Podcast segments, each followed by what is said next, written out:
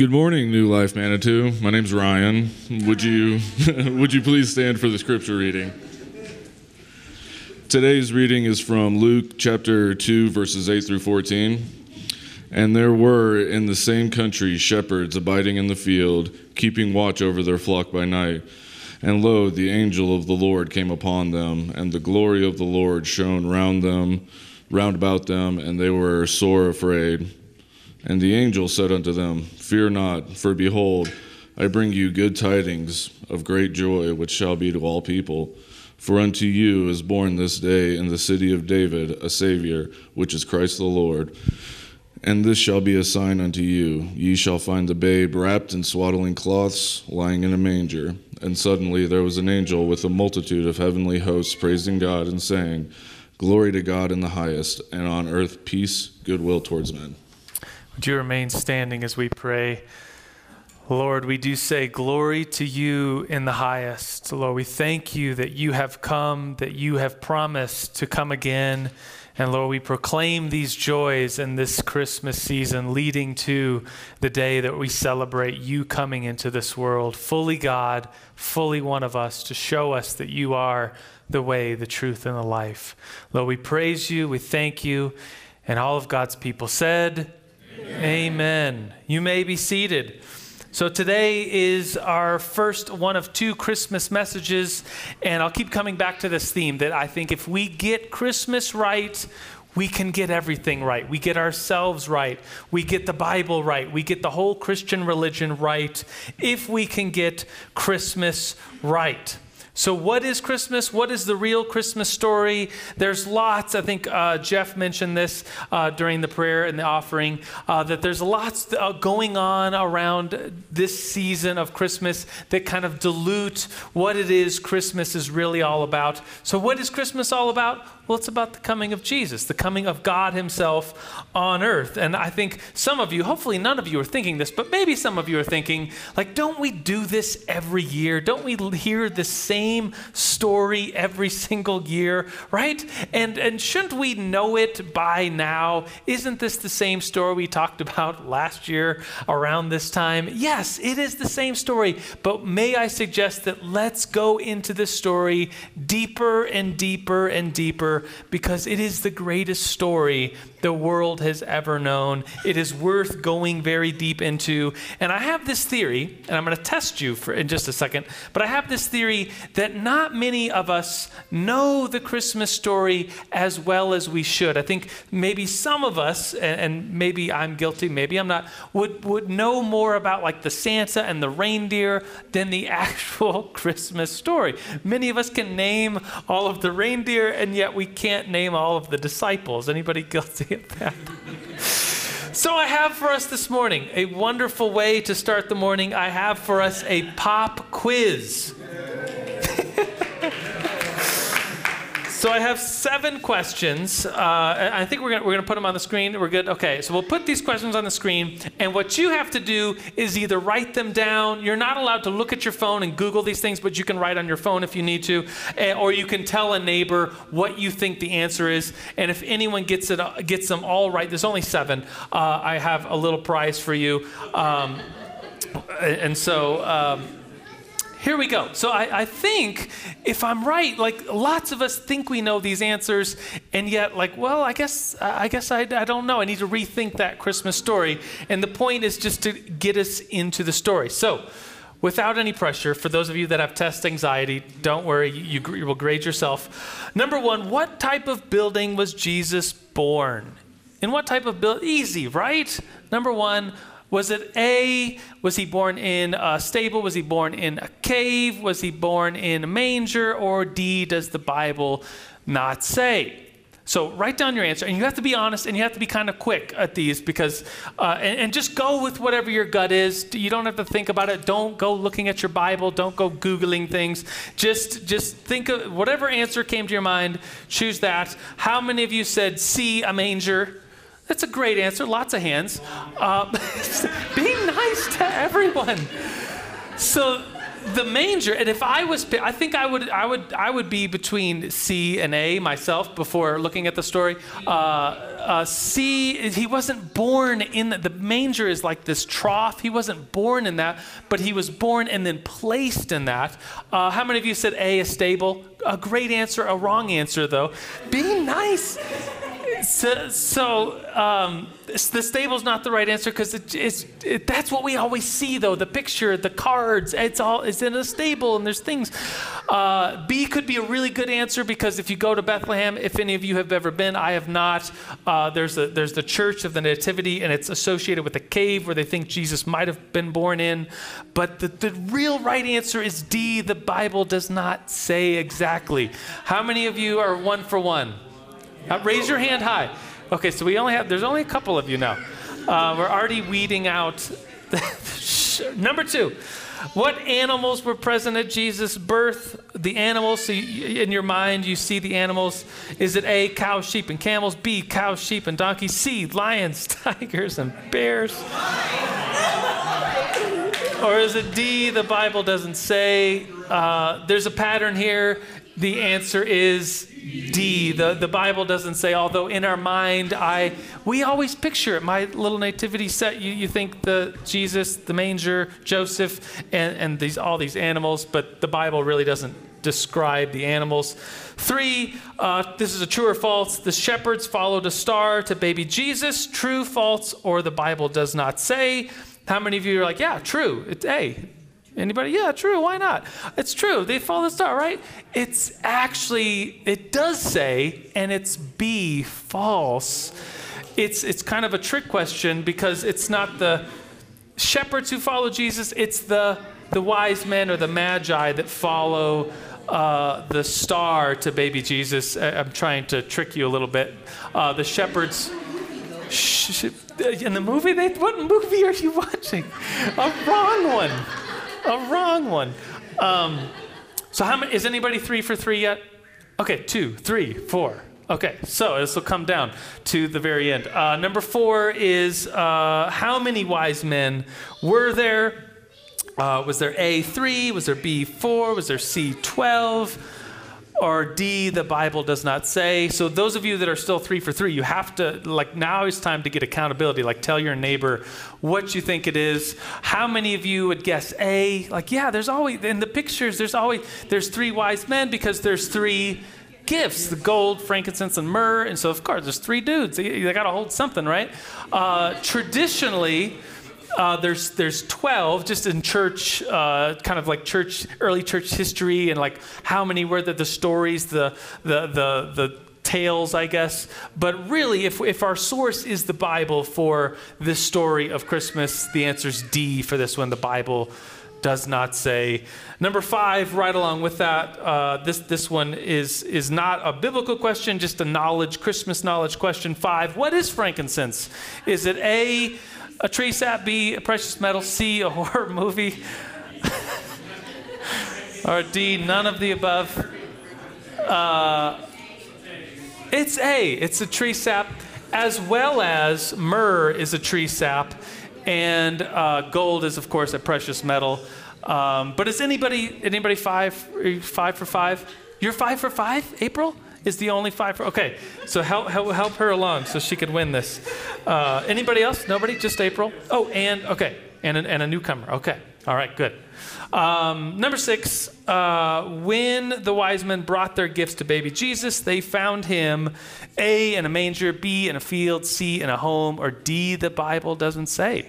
So we're not talking about the shepherds now, we're talking about the wise men, the magi. And how many of you think there's a pattern D the Bible doesn't say? It's a good guess, but it's not D. It does say, and it is C, they find him in a home. It actually says that.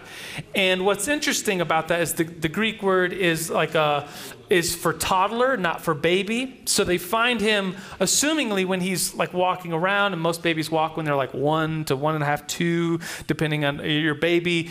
But they find him, so the Magi find him like a year or more later, which we always assume, like in the nativity scene that I've always seen, there's shepherds, there's donkeys, there's cows, there's Mary, Joseph, and the wise men are right there same day, but that's not the case. It's quite a ways later in the home. And uh, let's see, is this the last one already? Uh, number seven. This is a hard one, and you, you really have to know your stuff here, I think. Um, number seven is How old was Jesus when he was first presented in the temple? Number seven, how old was Jesus when he was first presented in the temple? Was he eight days old? Was he B, 40 days old? Was he C, that toddler? Or D, the Bible doesn't say? Uh, so are you, uh, is April, are you guys still seven, six for six? A, eight days old. April? The answer, it, it, you might think it doesn't say, but it does say, and it's you're very close because most people would guess the eight days that he was circumcised on the eighth day and named Jesus. But then it says, if you look at it, it, it kind of says that it says this in Luke 2:22. It says, "And when the days for Mary's purification according to the law of Moses were over, so you have to know how many days that is, they brought him to Jerusalem to present him to the Lord. And so the days of purification for a mom after she had given birth, if you know your Bible like an insane person, you would know that the law of Moses says that a woman needs to be purified for 40 days. B is the correct answer. April gets 10. You missed one. What? What? A, you said this one. Well, I have t- I have 10 Manitou dollars to give you. Receive something. Just give it to her. Um, but I, you you need one too though because you both missed one. The point being, you guys can go out to lunch later and, and spend the $10 on a half of a coffee drink and share it together. Anyways, moving on. The point is that, that I guess nobody got seven of my questions right.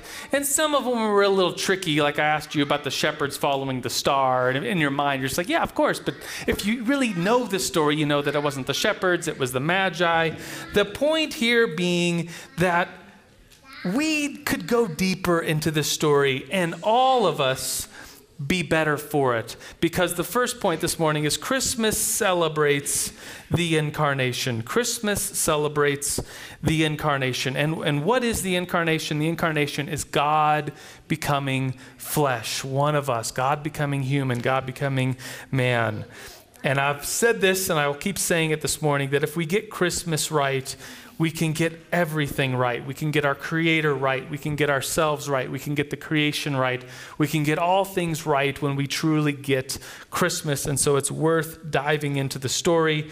So many Americans uh, celebrate Christmas. Over 90% uh, of Americans, people that are polled, say, yeah, we, we celebrate Christmas in some way. Uh, 80 plus, 89, I think, percent say, well, we give gifts to each other. 70% of people say, yeah, we decorate our home in some way. But then 70% of all Americans say, yeah, we do stuff around Christmas time that really has nothing to do with Jesus. And we can say, oh, yeah, those stupid Americans, that's what they do. They, they do stuff and they, they don't even know why they're doing. But this is us. Like, this is within the church as well. I think we can all know the Christmas story better. We can all get it. And if we get Christmas right, we get everything right.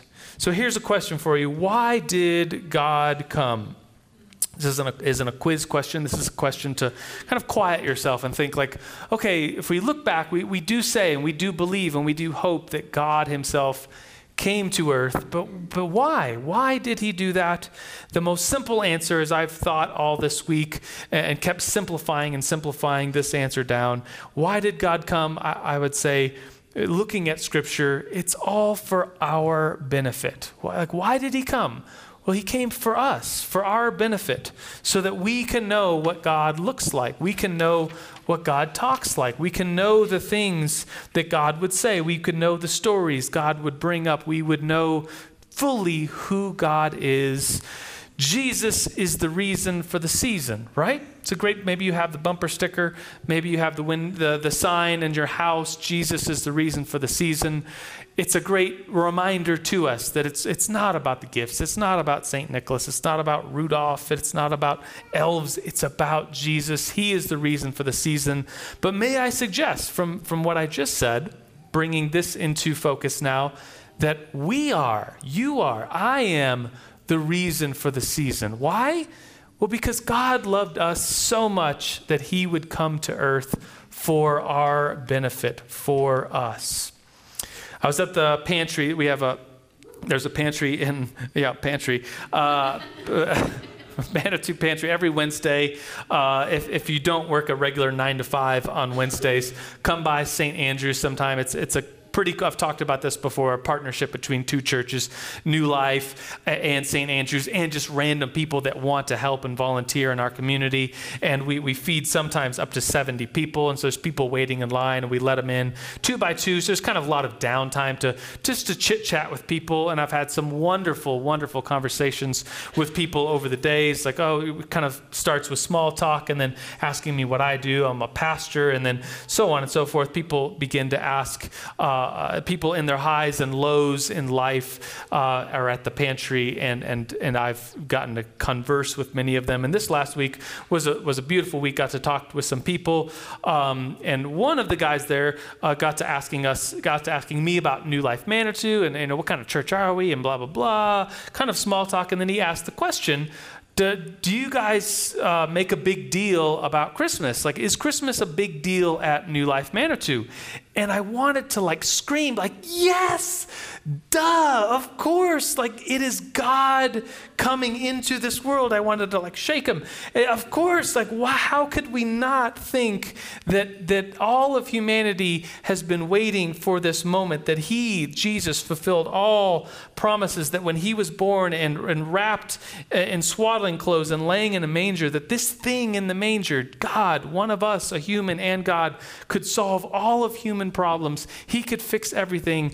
The God, the creator of all, you look up and you see the stars and the galaxies and the, the distant planets and moons with the telescope, and the creator of all that came to earth and was whatever he weighed seven pounds something ounces this all of god all of the, this god that we worship was in a small seven pound something ounce package lying in a manger. And I thought, like, all of the Old Testament becomes fulfilled in Jesus. In the very beginning, Genesis starts off with the fall of humanity, and there's this prophecy that humanity will crush the head of the serpent.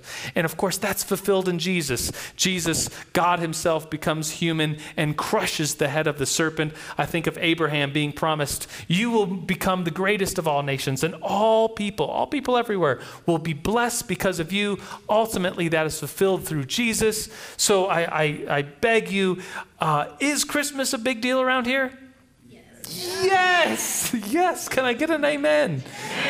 Thank you. It, and, and, so I was, I was kind at the pantry, and I just, you know, yeah, it's a pretty big deal for us. You know, gee, God coming, becoming one of us, it's a big deal. But I just wanted to. I was in that moment thinking and preparing this message, just like, yes, it's the biggest deal the world has ever known. The next point here is that Advent hopes for God's coming.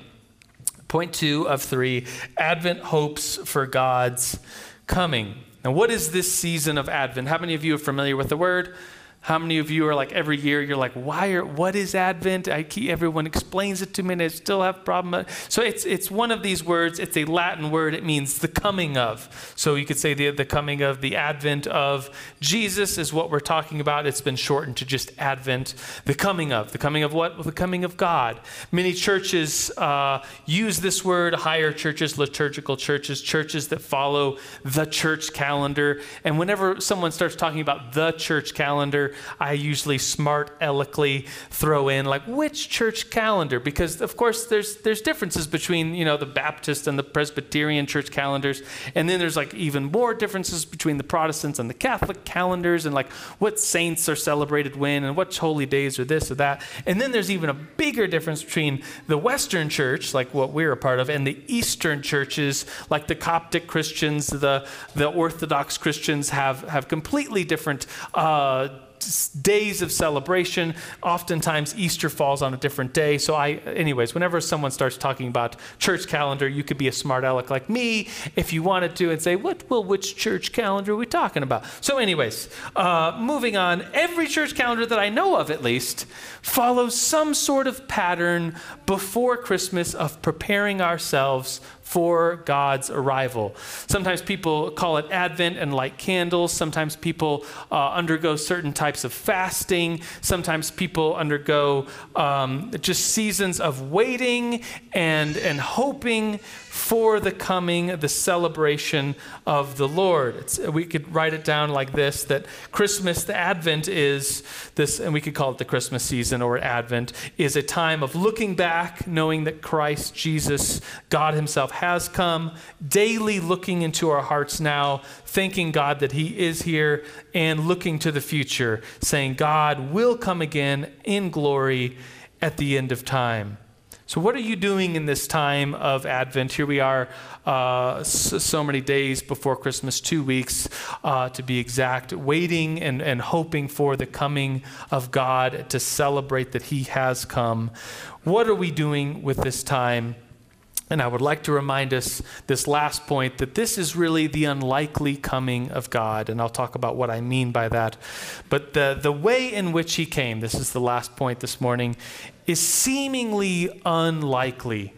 We're going to talk about the manger and what the manger is, and that seems very unlike a king coming to earth.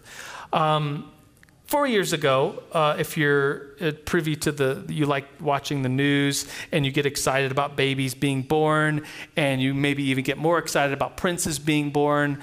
Uh, the, the what the the Prince William and Kate four years ago had a little baby. What's his name? Do you know it? George, of course, you all know this. George, little prince baby George. And when he was born four years ago, the media just blew up. I mean, it's like, it's a big deal. A prince is born. And, and by the way, he is third in line to ever becoming king of Great Britain. But still, he's a prince being born, and the media just went crazy. Buckingham Palace went crazy and did this big ceremony and the announcement of his birth. And that's how little princes or little kings to be, even though he's like third in line. That's how they come into the world with lots of to do and lots of pomp and circumstance. And everybody wants to know all the details on the whole world. I mean, all of us in here, I assume, are Americans, maybe not. But like, why are, do we even care that a little baby was born in another country and he's third to be prince, maybe someday? But we all did. Like four years ago, it was the biggest news story that a prince had been born. That's how little princes or kings come into this world. And may I suggest that Jesus coming into the world, the King of all kings, the Lord of all lords, came into this world and there was no news stories about it. There was, there was shepherds in a field and an angel appeared to them but then this little baby was born in, what seems to be extreme poverty, so much so that they didn't have a place to put him. They didn't even have a place to stay, and they put him in a manger, a makeshift sort of bassinet. I was already planning to talk about the manger as this point in the sermon and kind of wrap things up this morning when I saw I was just very encouraged on Wednesday when I saw the graphic for the for the series this week and next week that it is the manger and the manger is this symbol of, I think many of us come to, to Christmas just thinking, oh, a manger, that's what you put babies in. Is that right? No. What is it? It's a feed trough, like this old food that you have. You're like, I think this food is turned. What do we do with it? I don't know. Put it in a manger. Maybe the animals will eat it. It's gross. Animals slobbering all over it. It's disgusting. And they had nothing but that to lay the king of the world into. Can we pause and just think about that for just a moment and think about Um, I, I, think I might have mentioned this before, maybe last Christmas. I get really interested in this point that um, Mary was carrying the baby, right? She, women who have been pregnant or maybe are pregnant, you go have to go through morning sickness and the whole carrying of a baby for nine months. What does the guy have to do? Nothing. Nothing. Yeah you should have to at least you have one job. Like just get things ready for when the baby comes. You don't have to hold the baby in your belly. You don't have to carry it with you 24 7 you, you don't have to do this and that. Just you have one job get some stuff ready for when the baby comes. And I think like they, they got to Bethlehem and the, the script, if you reread the story, it, it's most Christmas plays make it seem like they got there at like 7 p.m. and, and they had the baby at like 7.01. Uh, and it's like this rush and they didn't have any place because they just got there. But the story, if you read the story, they get to Bethlehem, then there's this sentence that says, and then the time came for which for when the baby was to be due. So you're like maybe a month, maybe more than that. And which town is he in? Which town is Joseph in? He's in his family's town. Like, don't you think anybody in his family would have had a bassinet for him to borrow or to have? Uh, don't you think he could have made one? I mean, what was his profession? Bro, like, make something. You're gonna, you gotta put the baby in something, right? Like make something. And we don't know, the, we don't really know what Joseph was thinking.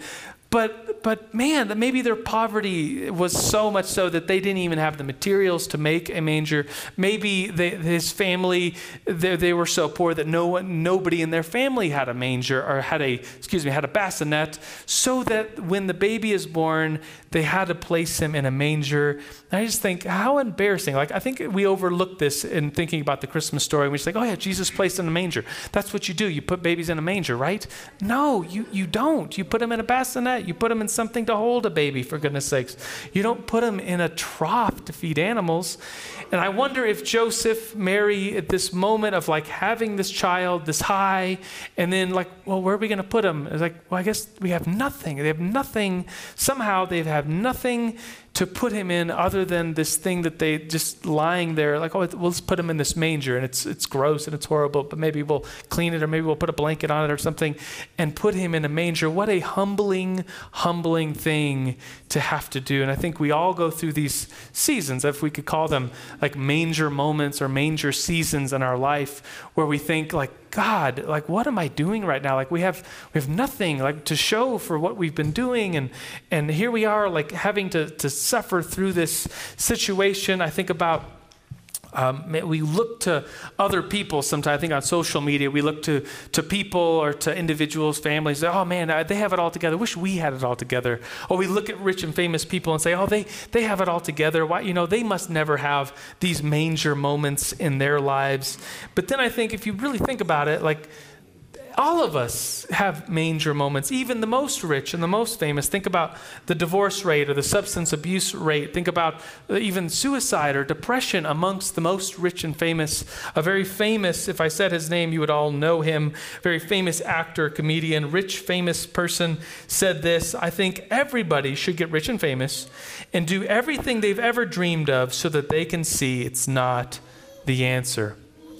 We all have these moments. I think Christmas season, this season of Advent, brings about an extra stress and depression of thinking through like oh, what do we you know just life and it's it adds something to our life looking forward to christmas that that that maybe we think oh, oh everything should be perfect and then it's not and and it, we have these moments that are manger moments and to bring it back, if I can, to, to redeem this, because the symbol of the manger is the symbol of God coming to earth. I think about the shepherds who are in the field, abiding in the field, it says. And I remember two years ago, Jay memorized this verse, and he said, The shepherds biting in the field. And he said, Well, why are they always biting each other? Why can't it be nice? No, no, no. They're, they're living in the field, they're, they're abiding.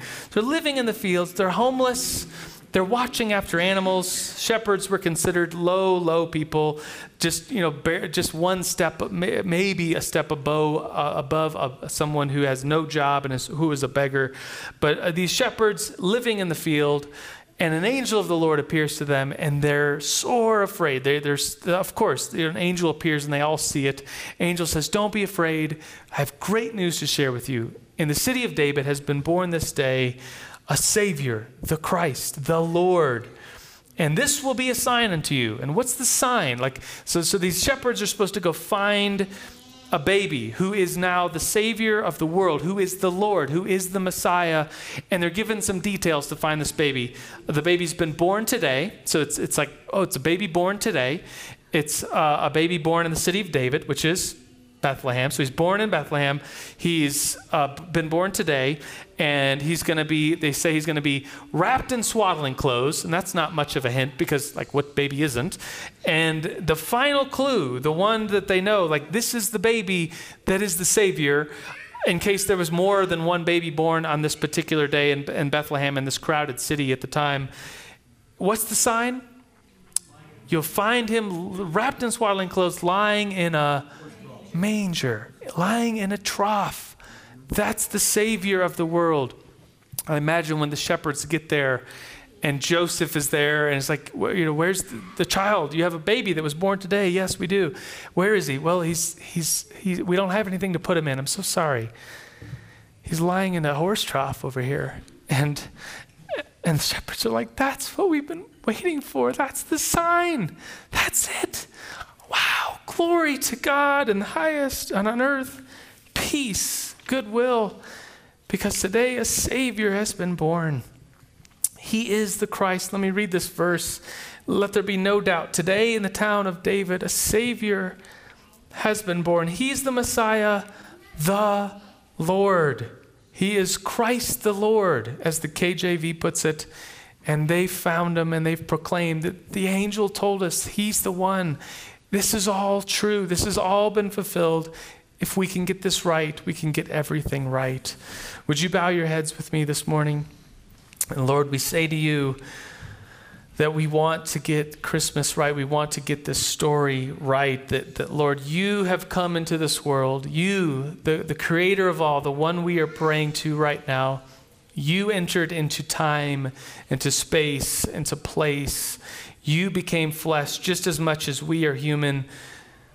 Lord, we, we say that you, and we hope and we, we, we honor that this story, that, that you have become flesh, that we might know who you fully are, God. So we worship you, Lord. We praise your holy name. We know that you have come for us, for us and our salvation. And Lord, we, we thank you. We praise your name. And everybody said, Amen.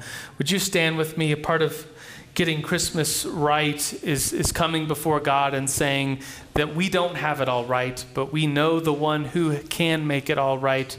And this prayer that we say most weeks together in unison is a prayer of asking for mercy. So if you would, with me, say these words Most merciful God, we confess that we have sinned against you in thought, word, and deed, by what we have done and what we have left undone. We have not loved you with our whole heart. We have not loved our neighbor as ourselves. We are truly sorry and we humbly repent. For the sake of your Son, Jesus Christ, have mercy on us and forgive us, that we might delight in your will and walk in your ways to the glory of your name. Amen.